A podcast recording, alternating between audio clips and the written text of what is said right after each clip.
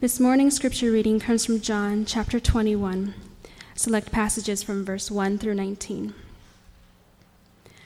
Verse 1 Afterward, Jesus appeared again to his disciples by the Sea of Tiberias.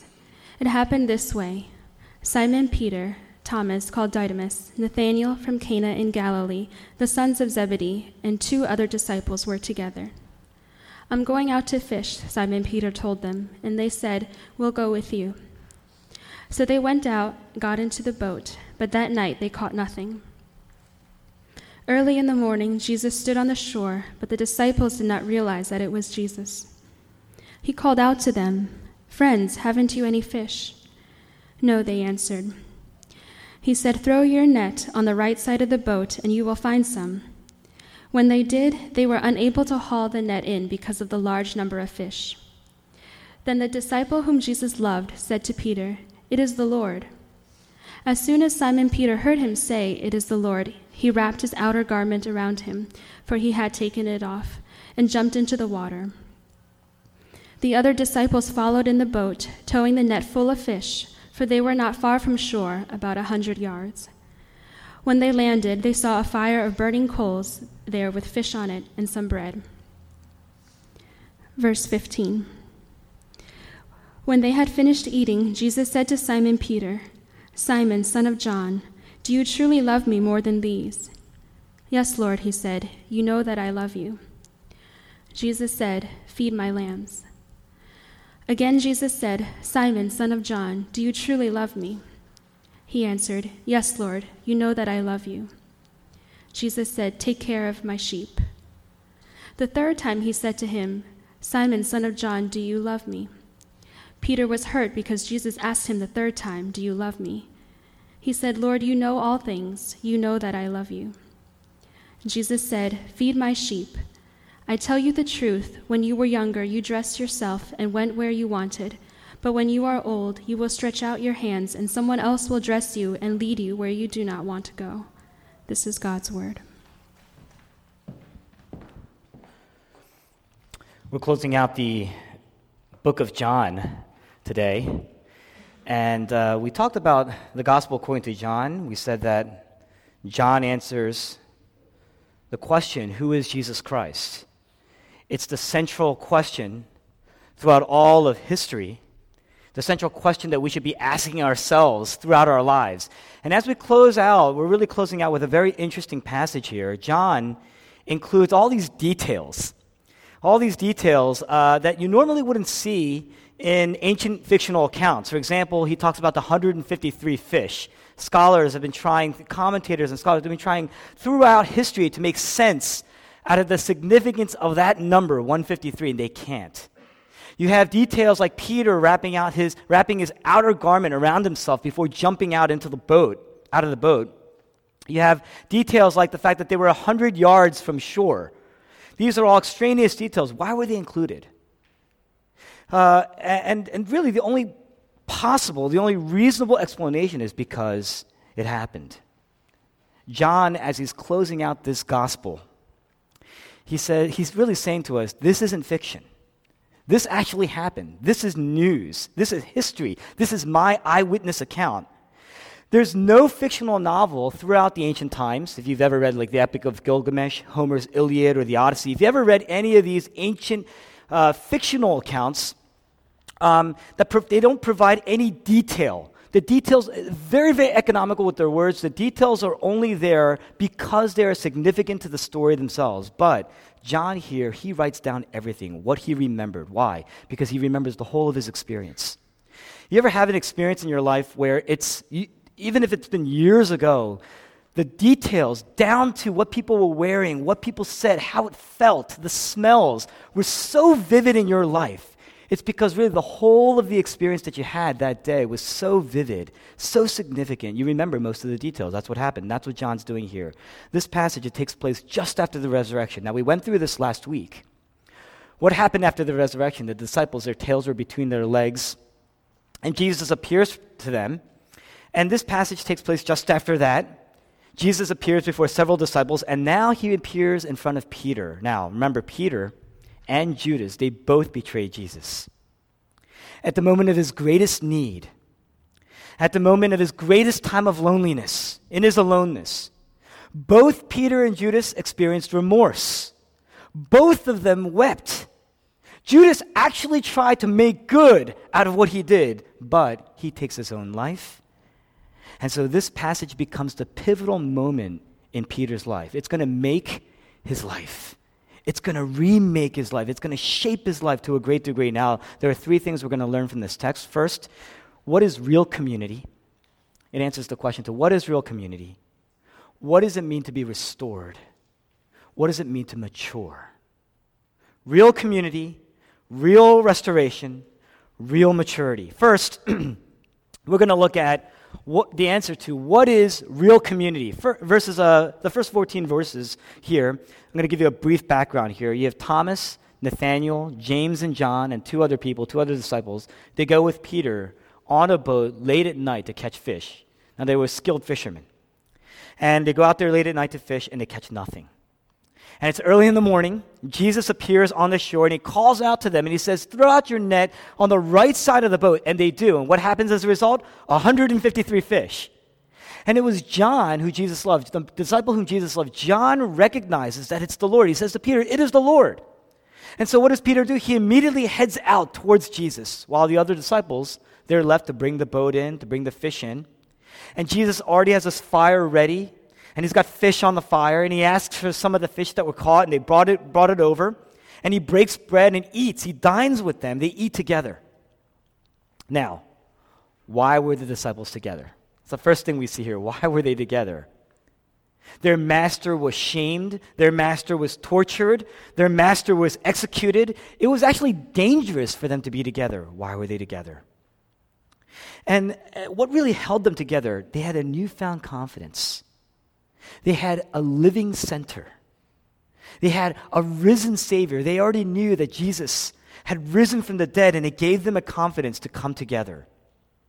But second, look at who Jesus brings before them. Look at who Jesus gathers. Look who he invites. First, you have Nathanael in John chapter 1. John's taking you all the way back to the beginning of his gospel. And you have Nathanael, who was really, he came to Jesus, he was an easy believer.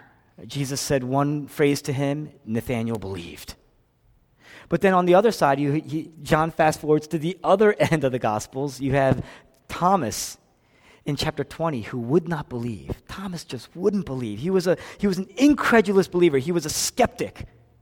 Generally, easy believers and skeptics don't usually get along. Then you have John. John's the one who puts this entire narrative together. He's the thinker, he's the assessor, he's the one who puts all the pieces together. And you have Peter. Peter's a reactor, Peter's a feeler. Generally speaking, thinkers and feelers don't get along, not easily. What do you see here?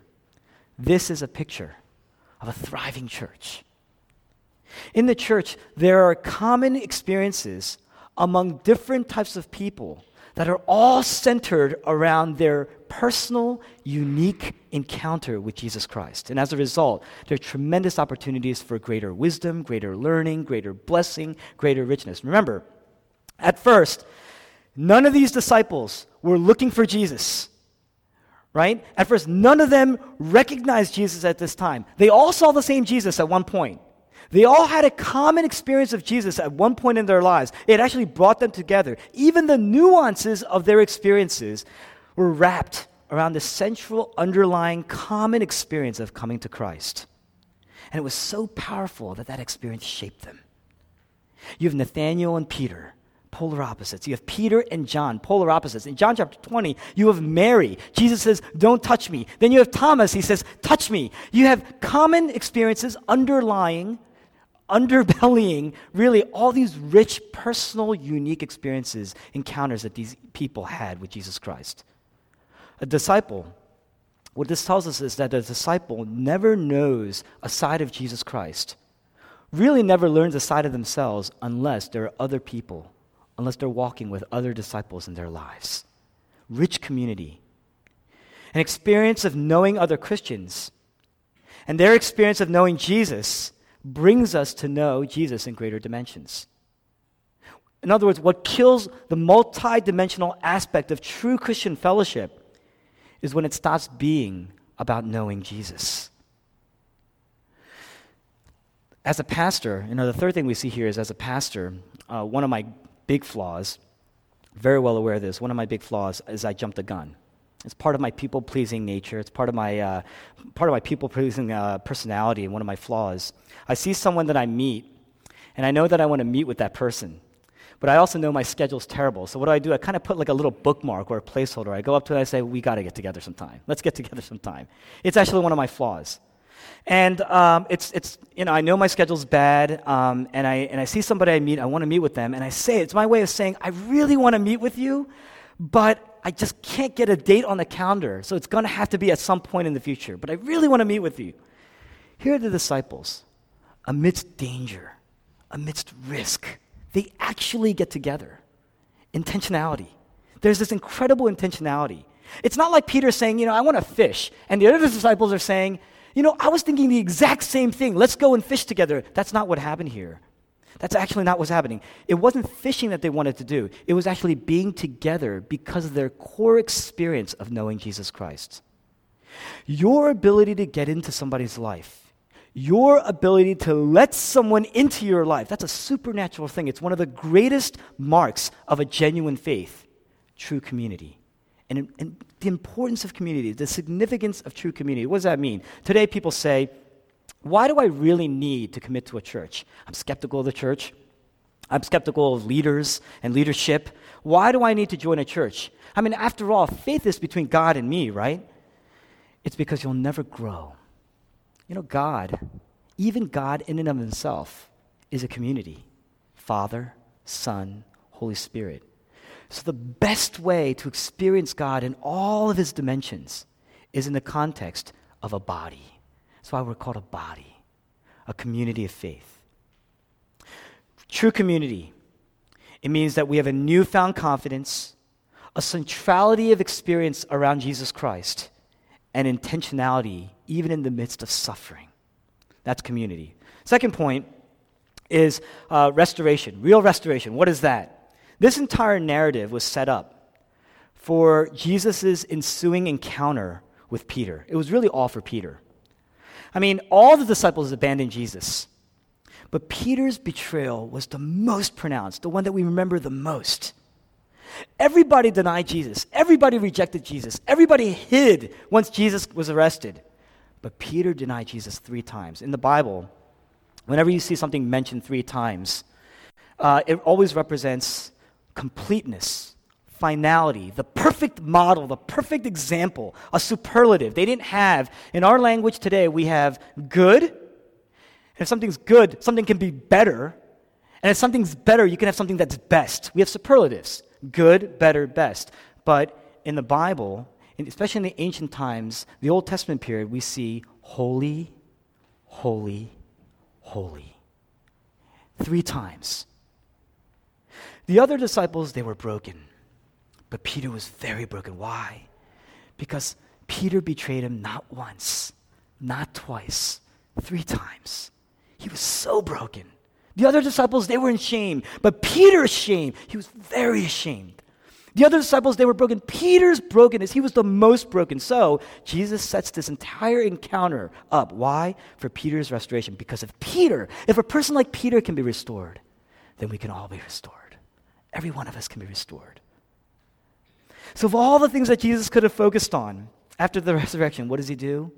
Of all the things that John recounts to close out this amazing gospel, the good news of Jesus Christ, what does he do? He brings up this encounter that Jesus has with Peter. Remember, John says Jesus did many other things as well. If I were to recount it, there wouldn't be enough books, there wouldn't be enough paper to fill up to recount all the things that Jesus did. But he recounts this incident, this encounter. Look at the grace of God. Look at the love of God. Look at the commitment that Jesus has. Look at the compassion of God in Christ. How does he restore Peter? He does three things. What he really does here is he kind of orchestrates moments and glimpses of Peter in his encounter with Christ throughout his relationship with him. So you have this catch of fish. That's something that happened. It's reminiscent of something that happened when, when Peter first uh, encounter Jesus for the very first time. It's, you see the cold and the fire. It's, it's reminiscent of when Peter was there when he, when he rejected Jesus three times. It was in the midst of a cold, it was in the midst of fire. The food is what? Bread and fish. It was reminiscent of the, of the miracle that every gospel recounts the, mirac- the miraculous uh, feeding of the 5,000. So, in this context, you see the restoration of Peter. What happens here? In the catch of the fish, you have the fish, the boat, the net, the haul, the 150 fish. It was reminiscent of the first time that Peter meets Jesus. In Luke chapter 5, Jesus tells Peter, Put your net out into deep water. And when they did, they caught so much fish, the net actually began to break. At that moment, when Peter first encounters Jesus, Peter says, Depart from me. He says, Go away from me, for I am a sinful man. At that moment, Peter realized the power the wisdom of Jesus. And it overwhelmed him so much. He was so emotional. There were so many mood swings with Peter. But here in John chapter 21, what happens? This time around, when Jesus comes, he's more rational. Before, he was this, this kind of impulsive reactor, this feeler. But this time around, remember, John was the assessor, John was the thinker. But here, Peter, he's putting the pieces together. He's processing, he's listening, he's growing up. How do you know that you're growing up? The first time, the first time Peter met Jesus, he wanted to get away. He wanted to go distant because Jesus made him feel small. He says, Depart from me now. After his greatest failure, after his greatest failure, he wants to get as close as possible. You see him taking out his outer garment, he wraps it around and he jumps into the water. And immediately says he was pressing towards Jesus. He wants to be close, he wants to be near others who know Jesus even though he hit rock bottom, look, whenever you encounter the real God of the Bible, it's threatening. There is no way you can encounter the real God of the Bible and it not, being, not be threatening to your life, not be threatening to your lifestyle. So that's actually very natural because it's going to make you feel you're a sinner. It's going to make you feel like a fraud, like a fake. That's always the case. That's natural. Why was Peter able to run to Christ now?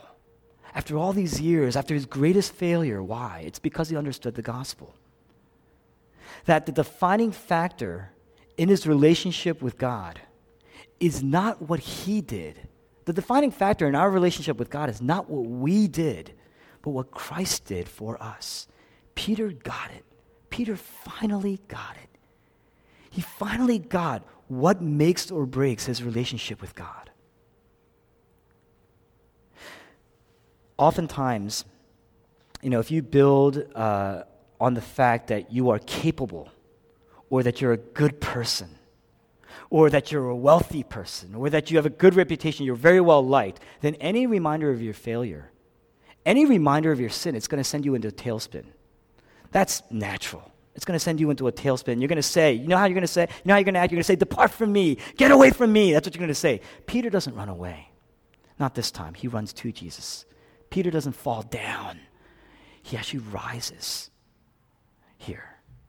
He doesn't shrink back, he actually moves forward. How was he able to do that? For a Christian, the knowledge of our sin makes the sight of Jesus even more beautiful. It doesn't make God look terrible, it actually makes God look more beautiful. It leads us towards maturity. You know how you know that you're a religious person or just a religious person? When you fail and you're found out, the first thing you do is you say, Depart from me. Because what you're saying is, it was based on my work, it was based on my effort, and I failed. So get away from me. And so you beat yourself up over and over, you beat yourself up. That's how you know. You find ways to hide, you find ways to cover yourself up. I'll tell you all the natural things we tend to do, right? We find ways to hide. We cover ourselves up. We try to bolster ourselves with other things. We all of a sudden become very religious. We try to make good by doing all the right things we try to pick out all the flaws in other people because if we can hide behind that and they become the focus, that's what we like to do. We do that all the time. Jesus here says, you got to understand the gospel here. Jesus says, You are covered. I have covered you. Friends, there have been times this year. I mean, this is, it's time for the new year. We think about the new year in our lives. In my reflections, there have been times this year when my sin has been put in front of me. And uh, regardless of the intent, regardless of you know what uh, what intent there was when you get when you are confronted with your sin, you feel incredibly like you're at the table and you're really poor and you're sitting with a lot of wealthy people. Kind of like when you go to the prom, but you're not dressed right. You know, that's how you feel. You, f- you want to shrink back. It's easy to hide, that's natural to hide. But this is when you need to look. I'll tell you how you get healed from this. You need to look to the righteousness of Christ. Because it's you hiding yourself in Christ that makes Jesus look incredibly beautiful, and you are found beautiful in Him. Union with Him. That's what it is. That's maturity. So, this catch of fish was really a reminder of Peter in his first encounter with Jesus. And you see the change of Peter. You see him maturing. You see him growing. He's now becoming an assessor. He's putting the pieces together. He's starting to get the gospel. The second thing we see here is the fire and the cold. It's a reminder of the night of, of Peter's betrayal of Jesus. In John chapter 18, they asked Peter, Aren't you his disciple? And he said, I am not. He rejects Jesus, he betrays Jesus. He said this in the cold as he was standing by the fire. They asked him, Aren't you his disciple? He said, No, I'm not. I'm not. In Matthew's account, the third time they asked him, he actually utters a curse word about Jesus. He says, I don't know this man. Three times. What a screw up. Completely screws up. He broke his promise to his master. Who's ever going to trust me again? Who's ever going to follow him again? I thought I could perform better than anyone, and instead, I performed the worst out of everyone. That's, that's Peter here. But look, if you're willing to repent, one of the fruits, you know what it is? You're broken. There's a genuine humility here and a boldness. In Acts chapter 2, just a few chapters later, in Acts chapter 2, what's Peter doing? He's out there and he's preaching to the crowd. He's preaching out in the open. He's no longer worrying about saving himself because he's found himself. He's humble. He's not obnoxious. It's not like the people are rejecting him and throwing him into the fire. That's not what you see him doing. They're being drawn to him and what he's saying. There's a humility there, a newfound humility. He's not obnoxious. He's not arrogant. There's a newfound courage. He's out there in the open. He's not afraid. Why? Because he saw his sin and he saw the risen Jesus and he was forgiven. And that forgiveness, he was hiding behind the righteousness of Christ. So, so Jesus is drawing Peter into the cold, into the fire to set him up for the forgiveness. And thirdly, we see the food, the fish, the loaves. It's a reminder of that great miracle when Jesus fed the 5,000 in John chapter 6. This is probably the most recounted miracle by all the disciples. It reminds us of the power of Jesus, the power of God. Here's Peter now in a meal with Jesus, experiencing with clarity a picture of his brokenness, a picture of his betrayal, and a picture of Christ's power, and a picture of Christ's presence. And in verse 15, Jesus asks him, This is the crux. He says, Peter, do you love me more than these? Scholars for centuries, they've been debating what are these? And, and the answer really, I'm going to cut to the chase here, the answer is we don't really know. A lot of people speculate and try to make sermons out of it. Do you really love me more than these? We don't really know. We, maybe he was referring to the fish. Maybe he was referring to fishing as a profession. Maybe he was referring to the disciples. Do you love me more than your friends?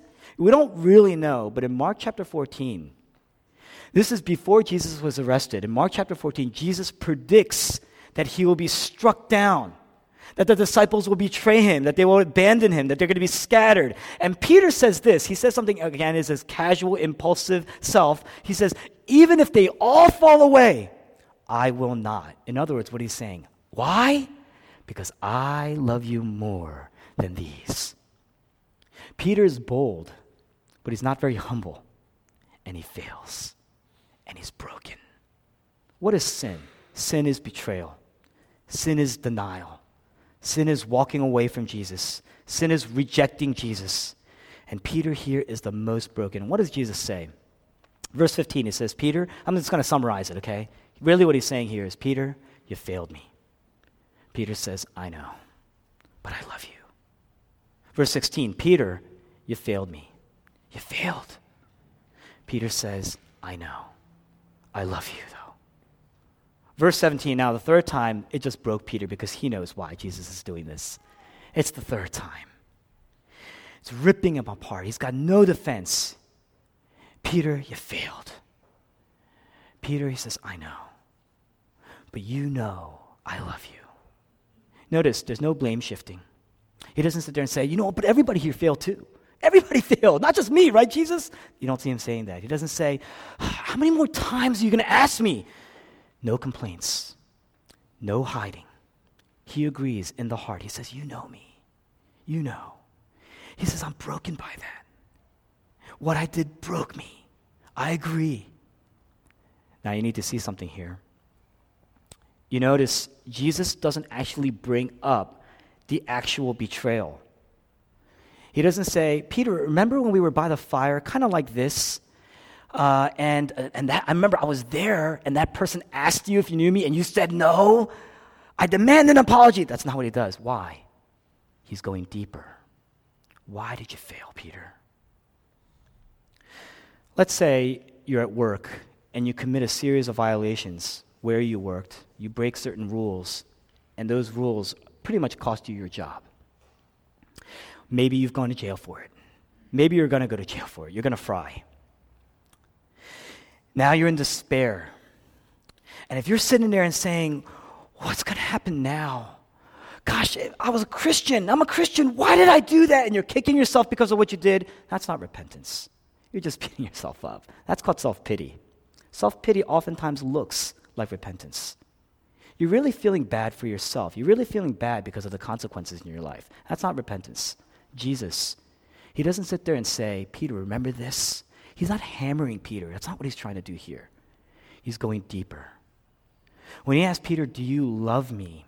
It's the central question for why we do anything we do, if you think about it. If you're really honest with yourself, the reason why you abandon anybody for something else is because you love that something else more. He says, Do you love me? He's asking, Why did you betray me? It's because you love something else more. That's what sin is. Sin is betrayal. Sin is denial. Sin is rejection. What you're saying is, in this moment, I love something else more. I need this more. There was this functional God that's present in my life it's present in the fraud. It's present in my lies. It's present in my betrayal. Maybe I love the relationship more. Maybe I love my title more. Maybe I love that person's title more. Maybe I love power more. Maybe I love money more, a higher salary more. For Peter, Jesus went deeper. Why did you betray me? And when the person you love the most is the person you hurt the most, it's going to tear you apart. It's going to humble you. It's going to break you. What did Jesus do? Now you will pay, Peter, in front of all your friends. You're out. I want you to know that. Or does he say, Fine, I'll let you back in, but you must pay the price? That's not what Jesus does. Look at the grace of God. Look at the beauty of Jesus. Jesus says to Peter, You failed me in the greatest way. Feed my sheep. Now, that's an amazing thing that he's saying there. Why? What are Jesus' sheep? In John chapter 10, you know, John's amazing because what he's doing is bringing together all the things that he's been saying, and he's kind of capturing it all in this final chapter. Jesus says, I am the good shepherd. He talks about his commitment to a sheep, his love for a sheep. He calls them out by name. We talked about how that is very unusual. Even though a shepherd would love his sheep, it's unusual for a shepherd to know the names or assign a name to all of his sheep. He says, I know my sheep, my sheep know me. He says, I call them by name. The sheep were his treasure. Three times he says, You failed me. Peter says, I know. He says, I'm entrusting my treasure to you. Do you see that? Each time he's entrusting Peter. That's how, Pe- what gave Peter the confidence to do what he did only a few chapters later? What gave Jesus the, what gave Peter the confidence to just absolutely be assured that he is now in Christ? Later on in Peter's epistles, he reminds us of who we are in Christ. He says, You are a royal priesthood. You are a chosen people. You are a people belonging to God. What gave him that assurance? That's how he knew he was in. Jesus is saying, These are my sheep. And now I want you to follow with me to do and to finish what I had started. This is your mission. He commissions Peter, he gives him a new mission a new purpose in life. He says, Yeah, when you, all your life, You've been trying to increase your potential and your options and your joy and your freedom. And those pursuits have led to a betrayal that has decreased your position, potential, decreased your options, decreased your joy, decreased your freedom. I will make you great. I will make you great. When you see your faults, when you see your sin, and you stop running, and you stop complaining, and you stop blaming other people and blaming circumstances and blaming other things, and you stop lying and you stop covering up, there's the end of your fatigue. You know, when you're doing that, it's incredibly tiring. You're just so tired of running. But if you stop doing that, because you see your faults, you see your sin, and you see yourself hidden in Christ, there is the end of fatigue, there is the end of the paranoia, there's, you're beginning to experience real joy, rest. Jesus says, I'm the Lord of the Sabbath. You get rest, a greater potential. That's restoration. It's empowering, it's incredibly empowering. The forgiveness of Jesus. So, you have real community in Jesus, you have deep restoration in Jesus. Lastly, what does it mean to grow in Jesus? In verses 18 to 19, Jesus says, Peter, when you were young, you dressed yourself, you went wherever you wanted. But when you are old, you will stretch out your hands. Somebody else will dress you and lead you to places you do not want to go. He's talking about real maturity in Christ.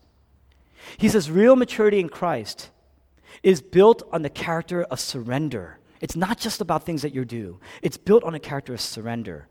True maturity is not so much what you do because you're growing, but what you give up what you're surrendering because you're growing, stretching out your hand. You ever see a child cross the street? The parent, you know, my nephew, I said this before, I shared this before. My nephew, he's at that stage where you just kind of leave him alone, and in five minutes he'll be dead. You can't leave him alone.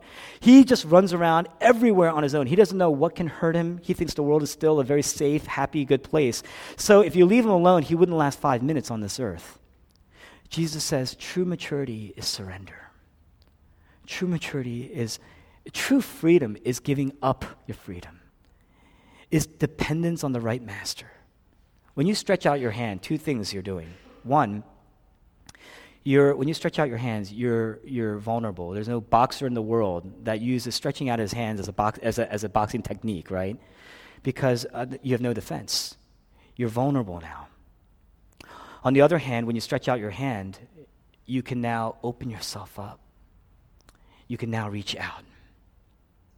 Jesus is saying that, a, that Christian maturity is marked by your ability to become weak, your ability to become dependent, your ability to trust, and it plays out in your ability to embrace, your ability to forgive, your ability to give. He clearly meant this as a double entendre. Because he was saying, You're going to stretch out your hands. Jesus has just come. He's just risen from the dead. He's Clearly, a double entendre, he's talking about the cross. What is he saying? He's saying, Peter, when you grow, you're going to build your life, you're going to build the pattern of your life around my death. How do you do that? How do you sacrifice like that? You, go you got to look to Jesus' ultimate sacrifice. How do you surrender like that? You, go, you got to look to Jesus' ultimate surrender. Jesus Christ, the most wise, person who ever walked the earth, who had an intimate relationship with God, but his own life was set up. God had set up his life. Much here's Jesus setting up Peter's life to encounter him. God had set up Jesus' life from thousands of years prior. Set it all up ultimately so that he would give. He would surrender. How do you surrender? You got to look to Jesus' ultimate surrender. From the beginning of time, there were markers and pointers and figures figures of sacrifice, examples of surrender, Jesus Christ ultimately stretches out his hands. Why? First to heal, to give, to forgive, to feed. But instead of being clothed, he was ultimately stripped naked. And he was led. He was led to the cross. The one whom God loved, the one who was loved and cherished by his Father, the one who always obeyed, the one who lived a perfect life, the all wise, almighty God. And yet, rather than being clothed, he was, his clothes were taken away.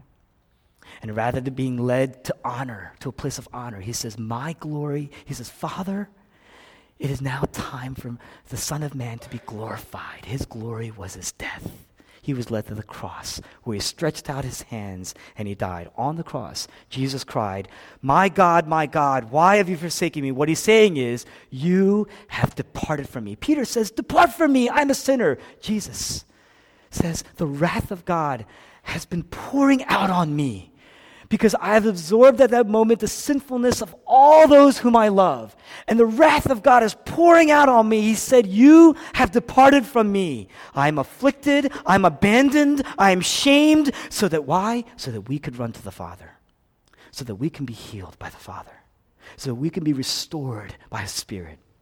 So that we could be accepted in Christ. So that we can, we can be forgiven by the Father. Jesus Christ was clothed in wrath. Why? So that we can be clothed in his righteousness. Jesus Christ stretched out his hand. He said, Now I am vulnerable. Now I have no defense. Why? So that we can have the embrace of God. Jesus stretched out his hands. He says, Now I'm experiencing the full wrath of God. Why? So that we can experience the full love of God. If the gospel is not real, if the gospel is not deep in your life, then you're going to use anything that's going to seem like an advantage in your life to make you feel superior because you have to, because we're so broken. We need something in our lives to lift us up. You're going to look to anything, anything to feel superior. You're going to look to your looks, you're going to look to your wealth, even your own goodness. You're always going to justify yourself. There's this superiority that we need. There's this ego because our DNA told us what we once were, what we lost and we think we can get it on our own. And that's why we can't forgive. That's why we're always angry. And that's why we're so tired. And that's why we're bitter. You're never going to taste the forgiveness of God that way. But when the gospel goes deep, you're going to see that the most superior, the most mature person that ever walked the earth limited himself for you, experienced shame for you took on the full wrath of God for you, stretched out his hands. What he was saying, he says, into your hands. You know that even though, even in the midst of all the torture, the physical torture, the physical rejection, God himself had departed from Jesus, and the wrath of God is pouring out on him. He says, into your hands. He still trusted. Into your hands I commit my spirit. He still trusted God. He still called, he said, My God, my God, why have you forsaken me? He's still calling him his God. Do you see that? Look at the trust of Jesus. Look at the commitment and the faithfulness of Jesus. He did that for you.